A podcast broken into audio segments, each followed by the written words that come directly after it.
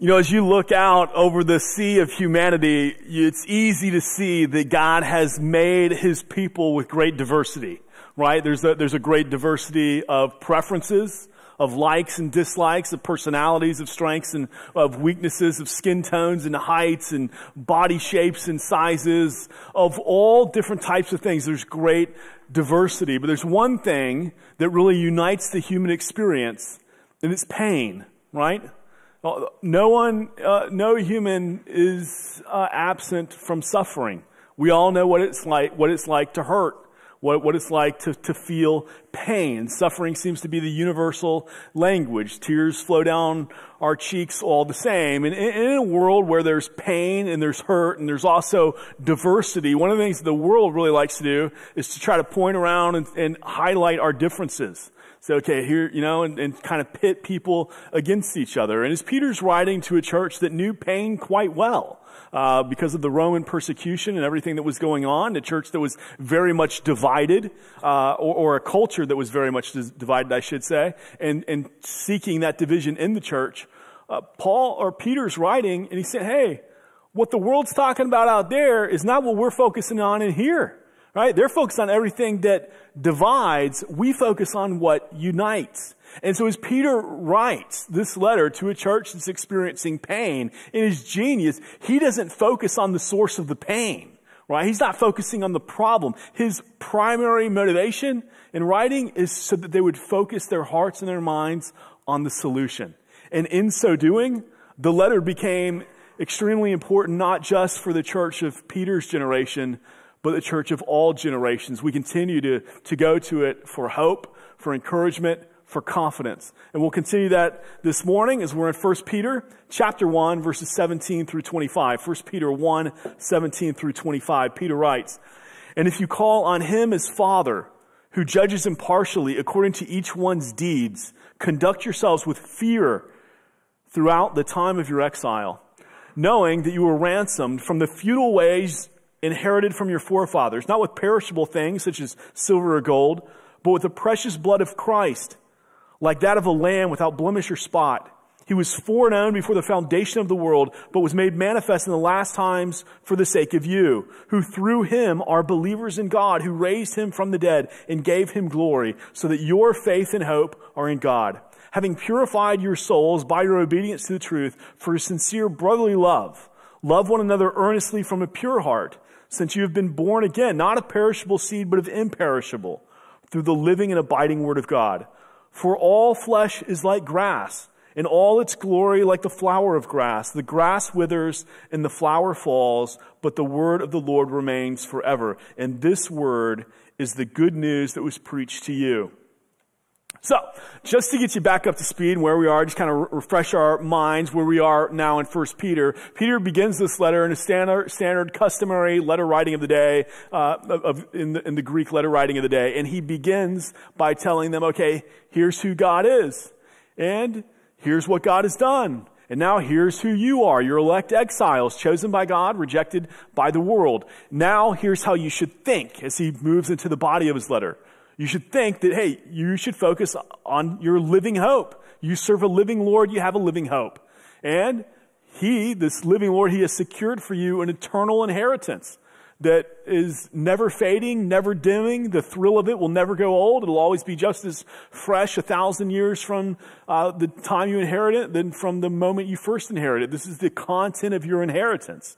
But right now, as you are exiles, yeah, there's various trials that you're going through, but these trials are temporary. Your inheritance is eternal, but the trials are temporary. So you're a blessed people. You're a blessed people. You're the type of people that the prophets wrote to and about long ago. And these are the type of people that the angels look at with wonder and awe as God's grace is, is given to you. And then he moves, okay, so here's how you think. Here's what you focus your mind on. And then he moves into action. Okay? He says, okay, now prepare your mind for action. I want you to be a mindful people, right? That we worship God, not just with our spirit and our emotion, but, but it's that, yes, but it's also with our minds, mental and physical, with our bodies. It's all of life. Okay? So you don't just follow the mob and hey, whatever they're doing, that's just what we're gonna march that drum beat as well. No, no, no. We're a mindful people. And then he goes on from there, so be holy as I am holy. Peter's quoting this great Old Testament command. It's the same thing. Hey, you're not just doing things selfishly, you're not following the mob, and you're also just not following self. We're following Jesus. And so now, this morning, Peter's really building off of that.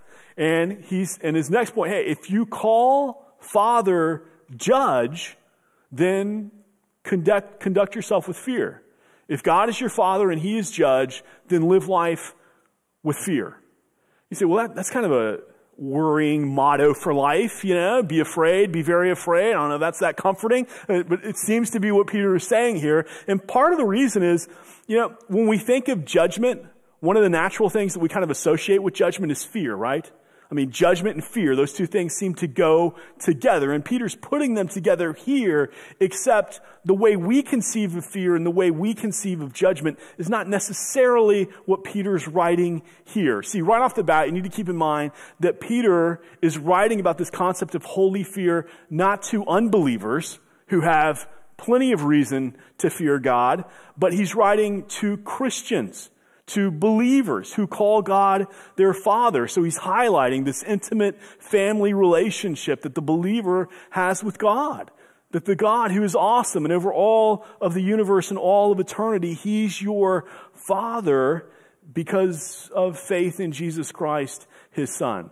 But still the question remains, but we're supposed to fear God? We're supposed to fear him as, as father? Well, well I think the best way to kind of understand this fear, I want to give you an analogy for how we can understand this fear and then walk you through the judgment a little bit because, you know, judgment in scripture and when we think about it and like the judgment to come, I think it's one of the areas that the church, we've almost kind of given way into like folksy fairy tale traditionalism when it comes to judgment, right? We think, okay, we're going to walk up before the pearly gates and St. Peter's going to be there and he's going to have this thing, a list or something and ask us some questions. Sometimes that's the way we conceive of judgment and what that day is going to look like. There's nothing like that in the scripture, okay? It's just kind of fairy tale stuff. So what kind of fear is this? Let's start with that. I think the best analogy for this would be like if, if you played sports or something growing up and you were part of a baseball team, softball team, football, basketball, something like this, track, and you know, you went all the time, and obviously you always want to do well, right? I mean, you're competing, you want to win, you want to do a good job. But let's just say, like your dad, he's not always there, but then he shows up for one of the events. And now you're really motivated, right? It's almost like there's this extra level of pressure because I know my dad's here, right? It's not that I'm worried that, you know, if, if I fail, that he's just gonna like beat me over the head and tell me like what a lousy athlete I am. It's not that. I just want him to be proud of me, right? I, I want him to see me do a good job. So, man, this, this day especially, I want him to look and say, wow, I'm really proud of you and how you competed and what you did. That's the type of fear that Peter's writing about here. How do we know that that's the type of fear? Well, Peter, he's talking about a Bema seat judgment. There's, there's two judgments in the scripture, okay? Bema seat judgment. Bema means stair step. Uh, when I think of this, I can't help but not imagine, it's like an open air porch where you step up onto this open air porch, this Bema seat, okay? That's what, that's the, that's the picture.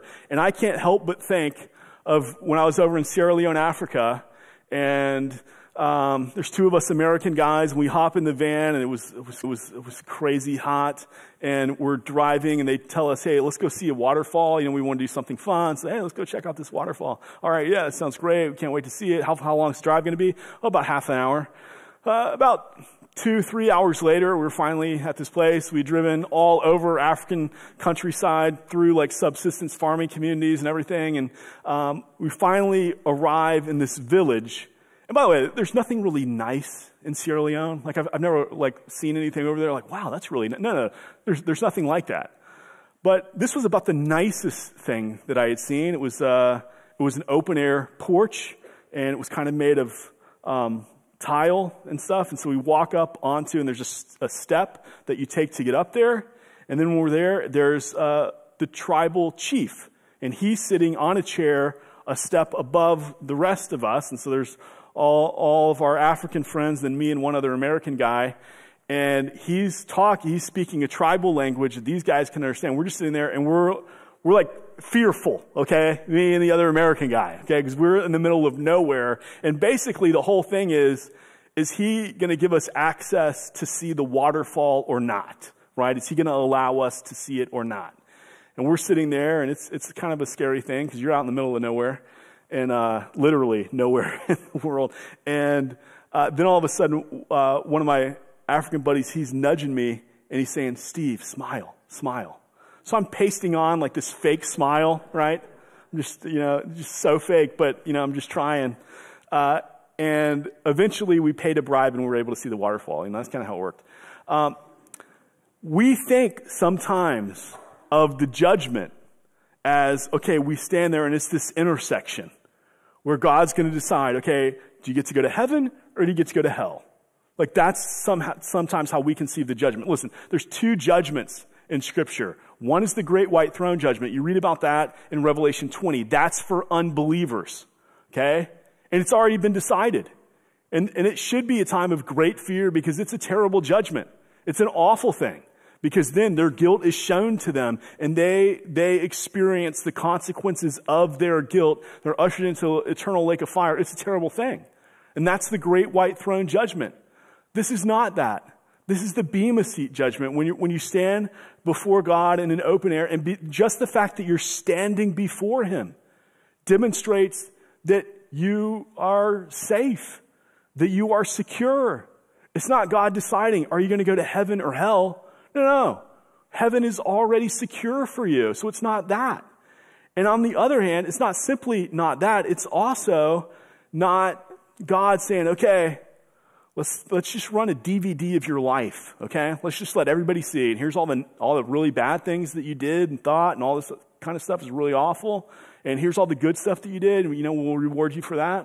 You know, sometimes we, we conceive of the judgment like that. The Bema Seat judgment's not that. It's not God showing a DVD of our life and saying, oh, here's the good stuff and here's the bad stuff, and let's reward you for the good stuff. No, no, no, it's not that. How do we know it's not that? Because we have a, a biblical uh, understanding of atonement, a biblical understanding of the work of Christ on the cross and what that accomplished. And Peter, he would go on to say in, uh, in 1 Peter 2 that um, we will never be judged for our sins. Isaiah said this, that the coming Messiah would bear the iniquity of us all, Isaiah 53, 6. And Paul wrote, therefore there's now no condemnation for those who are in Christ. Okay, it's, it's not this, okay, let's, let's condemn you for all the bad stuff, reward you for all the good stuff. Hebrews, the author of Hebrews said this, God chooses to remember our transgressions no more. Micah, the prophet Micah said, that God will cast their sins into the depths of the sea. Understand, the record of your sin, it has been judged in Christ if He is Lord. And God says He's thrown that into the depths of the big blue sea and He's never going to dredge it up again. He's, he's choosing not to remember it. He's not going to show you this video. Oh man, you really blew it there. You're so ugly there. This is so bad. Look at your thought life here. It's so ugly. No, no. It's not that. It's done. It's paid for. That's already been judged in Jesus Christ on the cross. It's judged. It's been paid for. This is not what that judgment is. So understand, the Bema Seat judgment for the believer is not God deciding, do you go to heaven or hell? And it's also not God looking and saying, okay, here's what you did that was really ugly, and here's what you did was really good. It's not those things. So what is it? It's God judging not your position in Christ, but your priorities for Christ. How did you prioritize your life? And I want to reward you for all those good things that you did. For when, when I was Lord and when you live life for my glory. Because you understand, we're, we're the bride of Christ. So it's essentially, hey, what kind of bride have you been? You're a child of God. What kind of child have you been? And where's all the good stuff? Where's your faithfulness? Where's your purity? Where's your truth? Where have you demonstrated and lived life for His glory? That's what's being judged. And in a sense, it's really like a rewards banquet. It's a celebration. This, this judgment is not a, a judgment of, um, where you think, oh man, that's going to be really painful. It's going to be really embarrassing. It's going to be awkward. It's going to be ugly. No, no, no. It's not that. It's a celebration. It, this judgment is a celebration. Uh, because all the areas that we've lived life to the glory of God, that gets rewarded. Now, typically, when we think of living life to the glory of God, we typically think of, okay, what's God going to reward us for? Well, he reward us for our evangelism, you know, we go out, we're sharing the gospel, he reward us for that. We think of um, Bible study. Okay, do we, do we read the Bible? Do we pray? God will probably be pretty happy with that. Maybe we get a reward for that one. Um, disciple making, uh, our generosity, you know, how, how much do we give? Like those are the things. And yes, we will be judged for those things and those acts where we've done that solely for the glory of God. Yes, reward. But you understand it's not simply that. See, we often live lives where we have this spiritual category. And anything that goes into the spiritual category, we think, okay, God will reward for that. But when you study the scriptures, one of, the, one of the things you notice is we're to build our lives on the foundation of Jesus Christ. And all of it gets judged. And so, and, and when you read that, um, what he's referring to there is every detail, every aspect of your life. It's all built on Jesus. So if you take like a construction analogy, it's like every last nail that's been used, every, every like piece of electrical tape or something that's in the construction, everything that goes into it, it all matters. So that's the beautiful thing about a relationship with God, is that He doesn't look at any part of your life and say, you know what, that's trivial, that's mundane, don't really care about that, do whatever you want there, who cares? No, no, no. God cares about every last detail. Even the stuff that to you and me does seem a little bit trivial, does seem a little bit mundane. Now, in this judgment, you can be rewarded for that. Like, how did, how did you do the dishes? How'd you brush your teeth? How'd you, how'd you mow the lawn? All these different things. Like, oh, I care about that. How did you steward your relationships with your, as, as a neighbor, as a citizen? How did you steward your body? How did, how did you steward your finances? All this, I care about all of it. There's nothing that God looks like, looks at and says, insignificant, doesn't matter. No, he says, I want it all. I want it all. And so I will judge for all. And so everything that we do to the glory of God, that will be rewarded. Anything that we just do mindlessly, well, I just do this because I always do it. Uh, that's nothing, right? That, that all gets burned up. And there's going to be some, the Bible tells us that, hey, they, they made it into heaven. It's almost like they're still singeing, right? It's like through the flames they, they make it. And essentially what happens in that judgment is it just all burns up. There's like nothing there. So, and for us, like this side of heaven, it's like, man, it's almost embarrassing, right? I mean, you get this wonderful gift of grace, and then we're going to judge and say, okay, God, well, like, how, how did you live life to God's glory? It's like, well, nothing. It all got burned up. Like, everything you did in life was ultimately for yourself or someone else, but nothing was really for the glory of God. And on, this side of eternity, we say, man, that, that sounds depressing. But understand this this judgment is not a depressing time. This judgment's not a time of awkwardness or uh, feeling guilty or anything like that. It's still the, we look around and we say, you know what? And look at the grace of God. that You're still in. You're in. You made it because you did have faith in Jesus. The faith didn't produce what it ought to have produced, but it's Jesus. And then for others who've been faithful, down to the details of their life, and they've lived, they've lived their life to the glory of Christ, mindfully, intentionally, and they're rewarded for that. Even then, we know, well, still, that's Christ. Like, you couldn't have done that by yourself. You would have never prioritized that way. It's all Him. So, all the focus, all the attention, all the honor in that moment, it all goes to God. And in some ways, it's hard for us to, to imagine that now. But that's how it will be. It'll be a good, glorious judgment. It's important to have a biblical understanding of judgment. Uh, the great white throne judgment for the unbeliever, the Bema seat judgment for the believer, because there's a whole bunch of folksy tradition fairy tale stuff out there that's just simply untrue. And so Peter's writing to encourage the church, hey, remember, your father's your judge. Your father's your judge. And this is important because he's a good father. He's, he's a righteous father.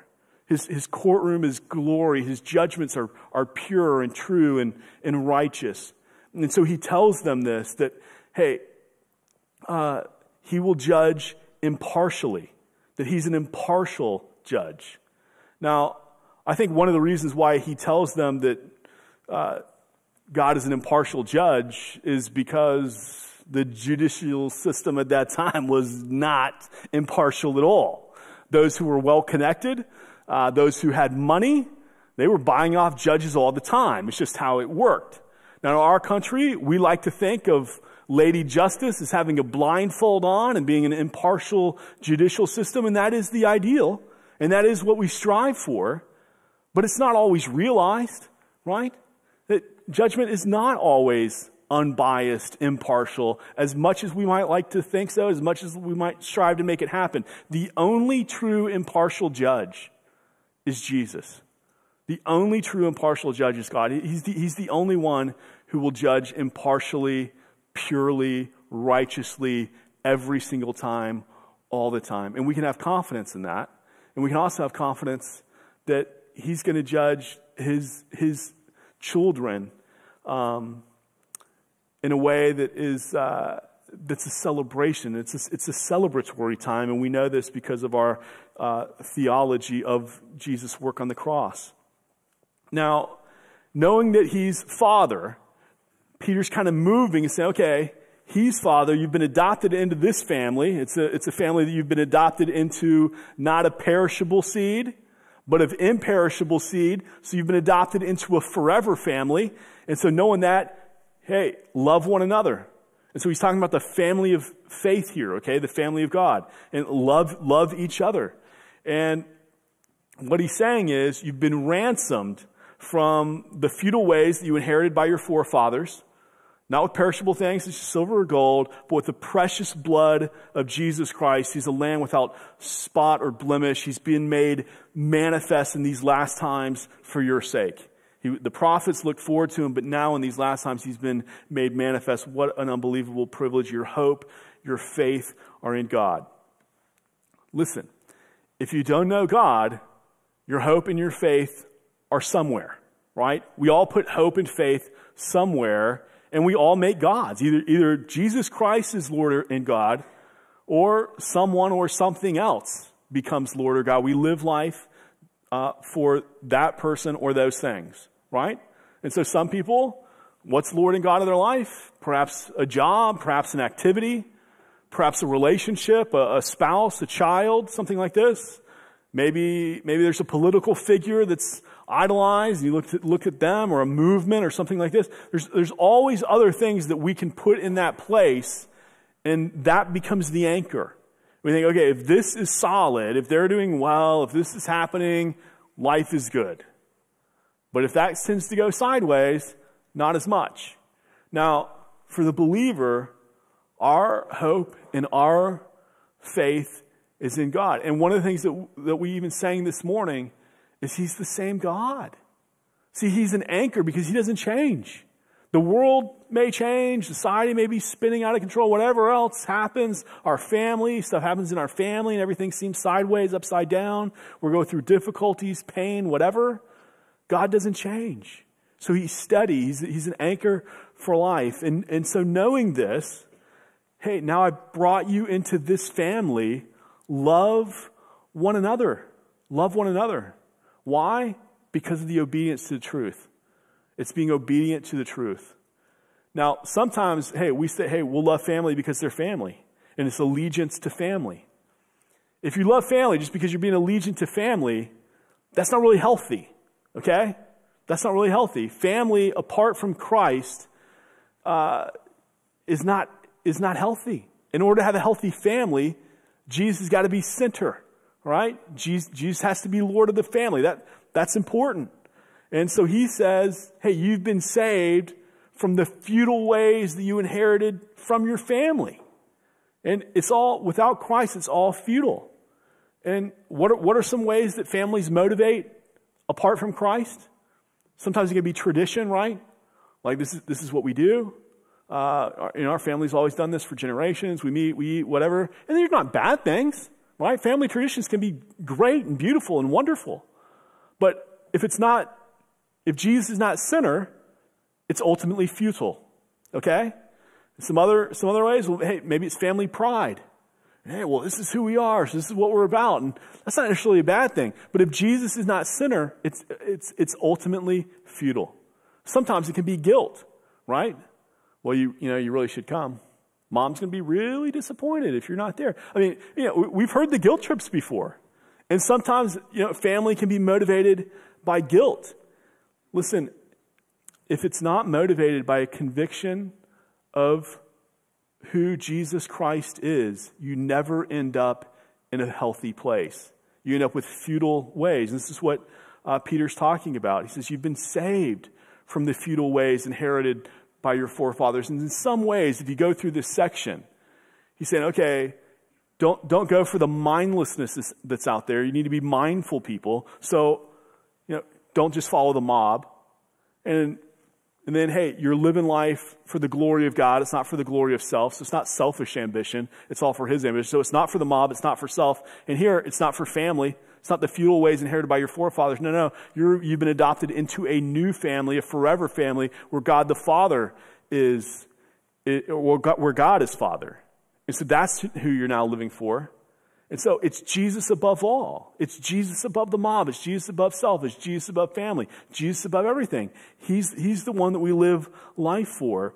And as Peter's writing this section, he's actually alluding to the story of the Exodus, where God's people were in slavery. They were under a, an awful dictator who set up really this counterfeit kingdom of God where he was a counterfeit God. And in this, God determined to rescue and to deliver his people. And so he's, he's sending judgments against Pharaoh and the kingdom, and it, and it results ultimately in the judgment of the, of the death angel, where the death angel is going to come, and throughout all of Egypt, uh, the firstborn male child would die. But for the Hebrews, they were to gather together in their home, they were to confess their sin to one another, they were to take the, the blood of a pure spotless lamb without blemish. They would take the, the blood and then put it on the doorpost. So understand, there's this internal aspect to it where the family gathers inside the home and they are, they're confessing their sin to one another, but there's also an external aspect to this faith where it's not just, okay, I've got this private faith that, you know, I don't really need to talk about. Nobody really needs to know. No. It, it then gets transferred to the external and they take the blood and they smear it over the doorpost. And then when the angel of death comes, it's going to pass over them because they've demonstrated, okay, they have faith in God. And so this, now the ultimate lamb is Jesus Christ. And so for us today, we look at this and say, okay, our loyalty is not simply to family for family's sake. Our loyalty is to Jesus. And if I love family just for family's sake, it might seem like a very loving thing, but it's actually not loving. Because without Jesus, it doesn't lead to blessing. It doesn't lead to uh, the good things of life. No, without a family without Jesus is disaster, right? The, the Egyptians experienced that, and people continue to experience that today. Every family needs Jesus. The hope for your family is not family. The hope for your family is Jesus. And so, so the impetus here is to share Jesus with your family. Share Jesus with your family. You know, we talk a lot about making disciples, right? Making disciples who worship Jesus daily, who are consistently being changed by Jesus, and who are increasingly committed to the mission of Jesus. And we want to do that in the different spheres of our life. But in a lot of ways, it begins in the home. It begins in the home. Does your spouse worship Jesus more because of the conversations that you're having, because of the life that you live? Are you an encouragement to your spouse to want to, to love Jesus, to worship Jesus, to prioritize Jesus? And for your kids, are, are, are, you intentionally investing in them? You're not absent from them. You're not living life vicariously through them, but you're intentionally investing in them so that they would know Jesus, to love Jesus, to worship Jesus. Uh, we want to build uh, families that know Jesus and love Jesus. And the Jesus, I must say, in today's day and age, the Jesus of the scriptures, right? Not the Jesus of our own invention. And, but it's the Jesus of the scriptures. So we go back to the Bible. And there's this reality here that we're now adopted into a family of faith, right? And so that's kind of where Peter moves. All right, yes, we have the, the family, the, uh, the physical family, the one of perishable seed, uh, and we want to share Jesus with that family, but there's also this realization that you're now adopted into a new family of imperishable seed, a forever family, the church family, and how do you respond to the church family? How do you relate to the church? You love one another. So that's where Peter takes us. He says, love, love each other. Love one another. You're, you're, adopted in this family of faith. God is Father.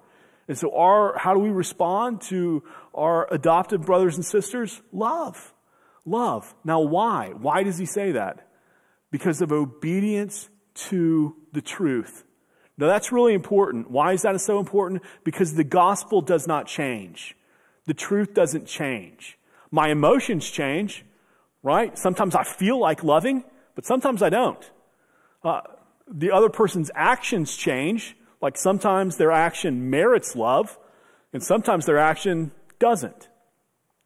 But we love not based on our emotions and how we're feeling. Do I feel like loving or not? Not based on their merit. Are they worthy of love or not? But we love based on obedience to the truth. By the way, this is how Jesus loved us. That he, he didn't love us just when we were good, just when we were living life for him. Quite the contrary, actually. He loved us while we were sinners, while we were enemies of God. He demonstrated his love for us. Did you always feel like it? You know, I don't know. Uh, uh, you had the conversation where you, hey, is there another way that I could demonstrate my love? But no matter what, I'm going to be obedient to what you've called me to do. All right?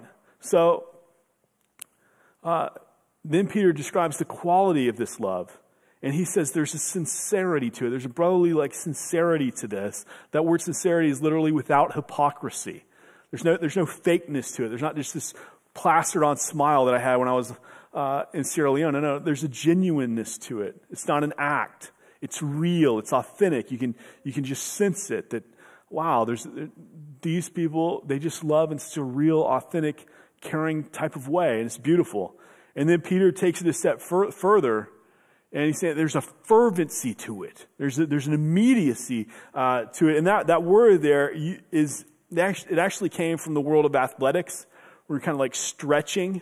So, you know, today, Sunday foot, football is coming on just a little bit. You can imagine the athletes right now just getting ready and they're stretching on the sidelines and, you know, getting their legs ready, their arms ready, just stretching everything out and just, okay, what's the capacity of my muscles here to stretch? This is the same idea with love. Like, how, how far can I extend this love? Like, what's the capacity of, uh, to love? Love like that. Love like that. It's, it's, it's incredible. Love to the point where you say, I don't, I don't think I have anything else to give. I don't think I have anything else to offer. I've extended myself in every way possible to love. That's how you love the family of God. You purpose yourself to love others. Note, this type of love is not um, it's not based on emotion and it's not based on merit. It's simply based on the will. I'm choosing to be obedient to the truth, to a truth that never changes, even when my emotions and other actions do change. And so we have this incentive to love because we are part of a new family uh, that we've been adopted into, not one of perishable seed, but of imperishable. It is a forever family. Uh, someone joked, like, hey, you know, you're going to be with this family forever. Might as well start loving them now.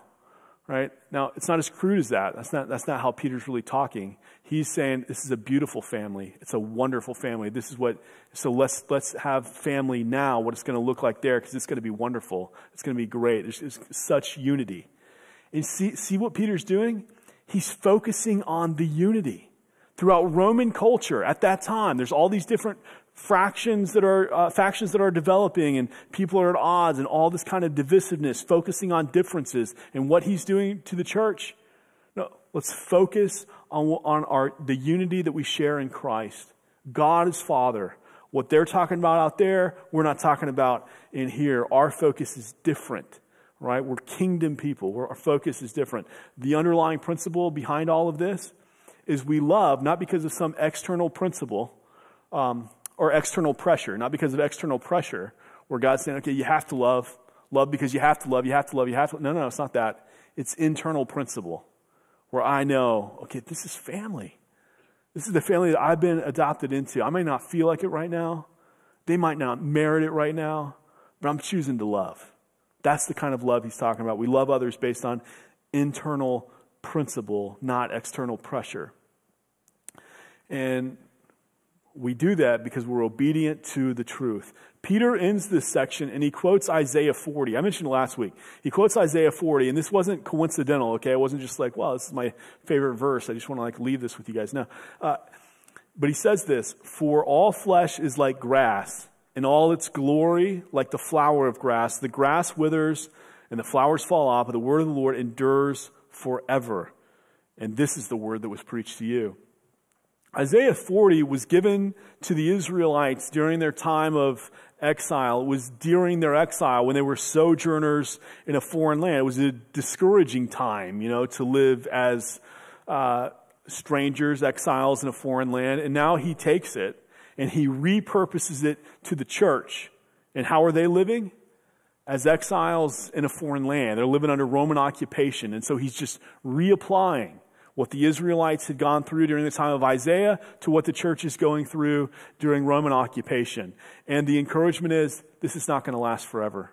What you're going through right now will not last forever. It might look like it right now, like the Roman Empire looks big and strong and powerful, and you think, man, this, are we ever going to get out of this? Yeah, you will. It's not going to last forever. But you know what will last forever? The word of the Lord. God's word, his promises, his purposes, it stands forever. And so now it comes to us. And we read this, and, and, and all Christians at all times live in some way as exiles in this foreign land. And one day we will be the elect living in God's perfect kingdom. We already are, but, uh, but living in God's perfect kingdom. And so this reminds us that God hasn't overlooked our suffering either. He didn't overlook the suffering of the Israelites when they were in exile in Babylon. He didn't overlook the suffering of the, of the first church when they were scattered throughout the Roman Empire. And he doesn't look, overlook your suffering today either. He knows what you're going through, and the encouragement is the same. Hey, this doesn't last. But his word, his kingdom will last forever. So let's go ahead and be obedient to kingdom values now. He's Lord now. And one day there's going to be this great celebration for how you were obedient to his truth. Let's pray. Heavenly Father, God, it's good to be able to call you Father, to be able to acknowledge that you are holy, that you are righteous, uh, and that you look at us, your church, as your children who were adopted into your family because of faith and hope in Jesus Christ. So, God, the, the reality of that, may that affect how we live each and every moment of our lives uh, to your glory and your honor alone. We need help to do that, so we ask this by the power of your Holy Spirit and the grace of your Son, Jesus Christ. Amen.